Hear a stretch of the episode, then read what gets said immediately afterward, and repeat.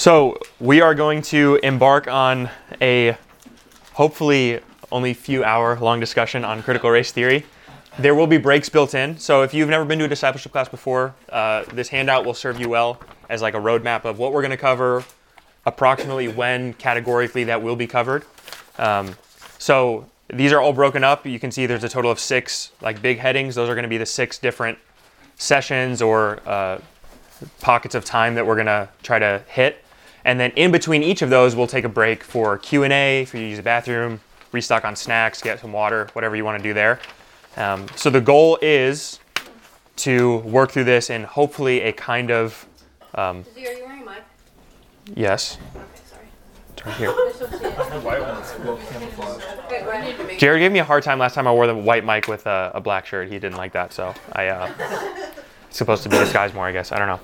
Um, so anyway, that is kind of a roadmap of where you're going. So if you have questions that you're thinking about in relation to this topic, you can either ask them whenever you want, or the better thing to do would be to look and to see categorically when those fit, and we can just kind of hit it when we get there. So, and then if when there's time at the end, if there's nothing that's been addressed, or you just have a question about the topic in general, when we're done going through everything, that's kind of uh, open mic, open discussion, whatever we want to do at that point. So, um, and then uh, big shout out to uh, the Wilsons for hosting. This is their house, so they are, I don't know, they've been very accommodating so far. So you can give them a round of applause, yeah.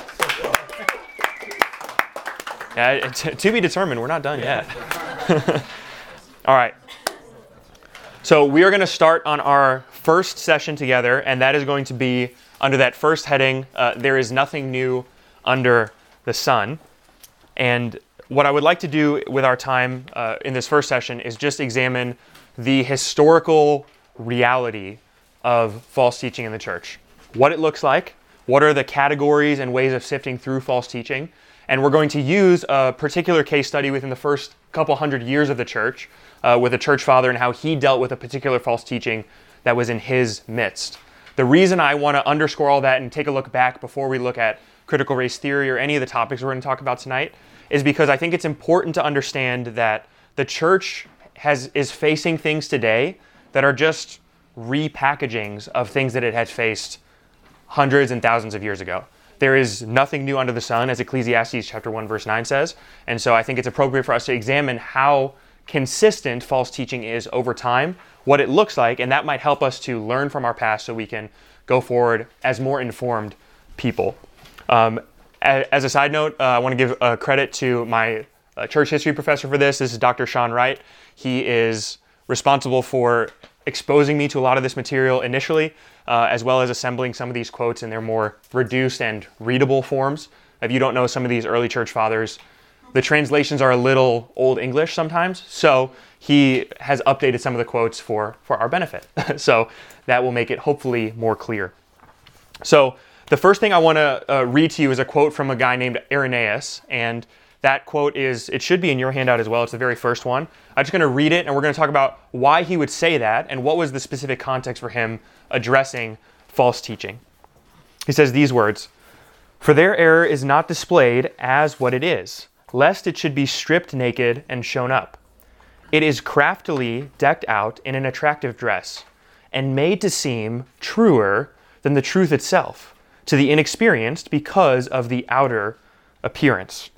Irenaeus was a church father in the first couple hundred years of the church, and what he was up against was a false teaching that later we would categorize as what's called Gnosticism. And the false teaching of Gnosticism in the early church took on the form of a certain group of people, a certain elite group of people that claimed to have a secret knowledge, which is where that term comes from, about Scripture, a secret kind of revelation about how the storyline of Scripture fit together. And this is a very dangerous false teaching, and I want to read another quote from Irenaeus that explains why. These are, by the way, all these quotes are pulled out from his, uh, his work on Against Heresies. And this second quote, I think, is rather revealing about what exactly Gnosticism is. And it's not in your handout, so just listen and I'll try to read it carefully. He says this So then, lest some should be made prey through my fault, like sheep by wolves, not recognizing them because of their outwardly wearing of sheep's clothing, whom the Lord wanted us to guard against. So, what he's saying is there's people which are wolves and they dress themselves outwardly in sheep's clothing. And he says the reason why they're sheep, wolves in sheep's clothing is because they talk like us, though thinking very differently. So I thought it necessary, my dear friend, after reading their commentaries, as they call them, and all of those of the disciples of Valentinus, who was the particular Gnostic in his case, and having met some of them and becoming familiar with their point of view, I thought it necessary to expound to you their profound mysteries which we shall not accept, since not all of them have sufficiently purged their brains of this false teaching. So he's writing this work against heresies to encourage the early church. And what he's saying is what he did in preparation for facing false teaching was he exposed himself intimately with the details of their particular brand of Gnosticism. So the thing he's up against is people who use the same scripture, the same vocabulary, the same canon of scripture. They would confess with their mouth the same belief in Christ. They would say that Christ was here in bodily form, but when they are saying all of those terms, they mean totally different things with the same words. That's what makes Gnosticism so dangerous, is because the church was up against a heresy that used all of its same vocabulary, but meant totally different things by that vocabulary. That was the danger of Gnosticism. And you're going to notice as we're going to move forward eventually that that's a lot of the kind of common problems we bump into even today with many false teachings as well. So that's what he was up against in the early church. So that was Irenaeus, that was the Gnosticism that he faced. And I think it's probably important to spell out what exactly it takes for something to qualify as false teaching worthy of spending a lot of time and significant time dealing with. Um, Michael Horton, who's a uh, he's a current writer and author, uh, he said he had this to say. I think this was back in 1994 that he wrote this. He says heresy could be defined as any teaching that directly contradicts the clear and direct witness of the scriptures on a point of salvific importance. That's a key idea that we're going to draw out. It's on any point that contradicts with regards to salvation or salvific importance. What that doesn't mean is that anything that you disagree with preference wise qualifies as heresy within the church. Everything is, is debatable within the church, everything is argued and reasoned on the basis of Scripture. Those things which are primary with regards to salvation is what we would say is orthodoxy. And those things which deviate from that primary orthodoxy is what we would consider heresy. Heresy is not people disagreeing with you about what kind of music you play in the church. That is not heresy. You might have a different preference on those kinds of things, but it's not an issue of salvific importance. And I think that's important to spell out because when we when we reason back especially as we study scripture and we even come to our own convictions, there's a certain danger in believing very strongly things about scripture, which is that you can make your preferences and your assumptions in every single case monolithically what everyone else's preferences and assumptions should be. And that's not the case. We should not do that as a church. There's such a thing as charity, which is going to become very important in discussions like this. And I think Michael Horton's definition on heresy is very helpful because what we're trying to tease out is what are the big ticket items that the church needs to be aware of and to separate from, and what are things which are okay debates to have in house. Okay, so there's a difference between those two things, and I think Michael Horton's definition is helpful. Uh, there's another uh, writer, um, Harold O.J. Brown. He says it this way He says that the early church limited the label heresy. It did not refer simply to any doctrinal disagreement, but to something that seemed to undercut the very basis for Christian existence. Practically speaking, heresy involved the doctrine of God and the doctrine of Christ. So the doctrine of God and the doctrine of Christ, sorry, let me, uh, I should have scrolled there. Thanks, Tara.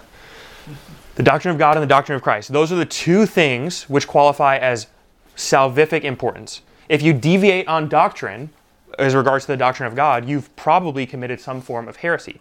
I'll give you an example of this. If we say that Christ was 100% God, but not really authentically man, he was just pretending to be a man, then that is a heresy because it assaults not any random teaching of Scripture, it assaults the very nature of who Christ is. And what that does is it leads into what Christ did on the cross. Could he really have been our substitute there on the cross? If you believe false things about God, you might say that there is one God and he exists only as one person you're a Unitarian. You would say that there's one God, he doesn't have many persons, there's not three different persons in the Trinity. That would be Unitarianism. That would also be considered a heresy because it deviates on the doctrine of God. It deviates on the doctrine of who God the Father is and how the three persons of the Trinity relate to one another. So, those are things that would be considered false teachings at the level of heresy. Now, the reason I'm spelling this all out in detail, what we're going to try to carefully define heresy as, is because as we move into the weeds of issues in our day, it can be very tempting to have a visceral reaction to something that we don't like or something that uh, maybe we have some baggage coming into. And so I think it's helpful to look into history to something that we're not actually intimately involved with, and we can get ourselves kind of uh, landmarks and guard points about what is and what isn't true. It can give us guidelines essentially to follow. So I think history is very helpful in that sense because as we live our lives, we have convictions. And when we have convictions, we can run into the issue of having gut responses become objective truth claims when we deal with people. And so we need to be careful about what we consider false teaching versus what is just a preference difference. And we're going to try to very carefully tonight tease those different pieces out. So those are the quotes. I want to just read from you uh, a passage of scripture. If you want to turn there with me as well in your Bibles, it is 2 Peter chapter 2.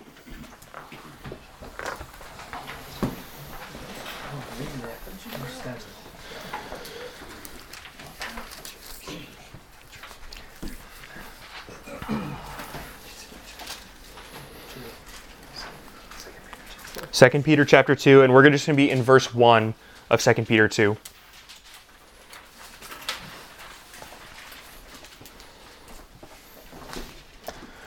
So Peter has uh, these words to say, and I think it's a, a, warning that we can all hear from, and something that obviously we're trying to discuss and consider together tonight. He says this to, to the church But false prophets also arose among the people, just as there will be false teachers among you, who will secretly bring in destructive heresies, even denying the master who bought them, bringing upon themselves swift destruction and many will follow their sensuality. And because of them, the way of truth will be blasphemed. And in their greed, they will exploit you with false words. Their condemnation from long ago is not idle, and their destruction is not asleep. Now, those verses, I think, spell out for us very similar to what we were saying here in these quotes. There's a kind of false teaching that goes away from difference of opinion and into the category of this person isn't even a brother in Christ or a sister in Christ. This person has stepped over the boundary of orthodoxy and into false teaching. And you'll notice some key language in that passage that he says. He says, There will be false teachers among you. They will bring in destructive heresies. And then he qualifies what he says by saying that this kind of heresy is of the nature where it denies the master who bought them. So it denies Jesus Christ. And they're going to bring upon themselves swift destruction. So this is not false teaching and they're wrong on this, but they're still saved. This brings upon them destruction. What by that it means uh, destruction that Christ warned about. And many are going to follow their sensuality. This is the danger of heresy: is that it becomes attractive. Remember, that's what Irenaeus said, that the heresy is dressed up and made to look more true than the truth itself. So many people are going to be led astray by this. We shouldn't expect heresy to present itself in its naked truth. Even uh, even Satan disguises himself as an angel of light. He looks to be attractive, and that's what is the dangerous piece about it. And the way of truth, because of these things, will be blasphemed, and in their greed they will exploit you with false words. So these false words, this false teaching is meant to exploit, it's meant to lead astray. And those who propagate this kind of false teaching would be considered heretics by the church. That's where that term comes from. A heretic is someone who preaches and teaches heresy to the church. That's probably also worth saying at this point. Not everyone who believes something falsely is a heretic. I would even go so far as to say if someone is within a church and is under the teaching of that church and they have some aberrant beliefs about some core issues, that doesn't necessarily make them a heretic. That's not a safe place to be by any means, and those are things that would need to be corrected. But a heretic is explicitly someone who would teach heresy and convince and argue for heresy, trying to convince other people of those things as well. A heretic is a very uh, exclusive kind of term. And if you just throw that term around to anybody, you can end up completely undermining the meaning and the weight of what it's trying to convey. Now, with just a little bit of time, I want to uh, examine what Irenaeus is getting at when he says that it's made to look uh, more true than the truth itself. How is it possible for something that's false to appear to be more true than the actual truth of Scripture?